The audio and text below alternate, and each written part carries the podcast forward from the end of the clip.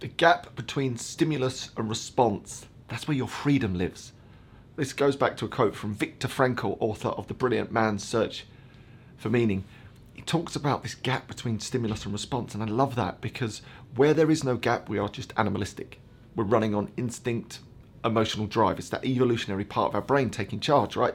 Something happens, we respond. There's no gap in the middle, there's no human in the middle. There's no decision, it just happens. It's made, it's done. Something happens, we lash out, we react. No thought is in there.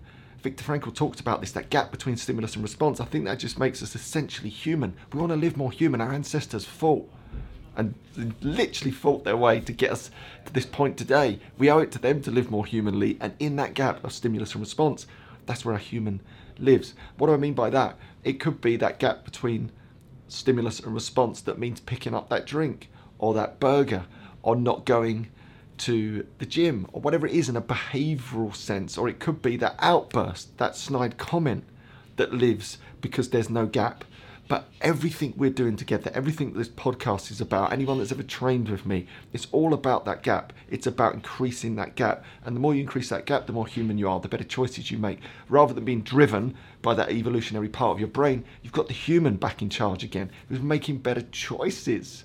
Because when there is that stimulus, you realize there's an opportunity in that gap to make a choice that's aligned with who you are in terms of your values, what your beliefs are, what your goals are and in that place, that gap, that beautiful void, is you, your authentic self. And when you prize that open for all the training that we do together and listen to this podcast and any of the other bits of training that you've ever done with me, we widen that gap. And in that gap is essentially you, is the authentic you. You make better choices, you get better results. It's unbelievably powerful and it's a beautiful metaphor to think about that. When you are mindless, you're animalistic. When you are mindful, you're so much more human because you're making the choices that are aligned with your dreams, your goals, who you really are.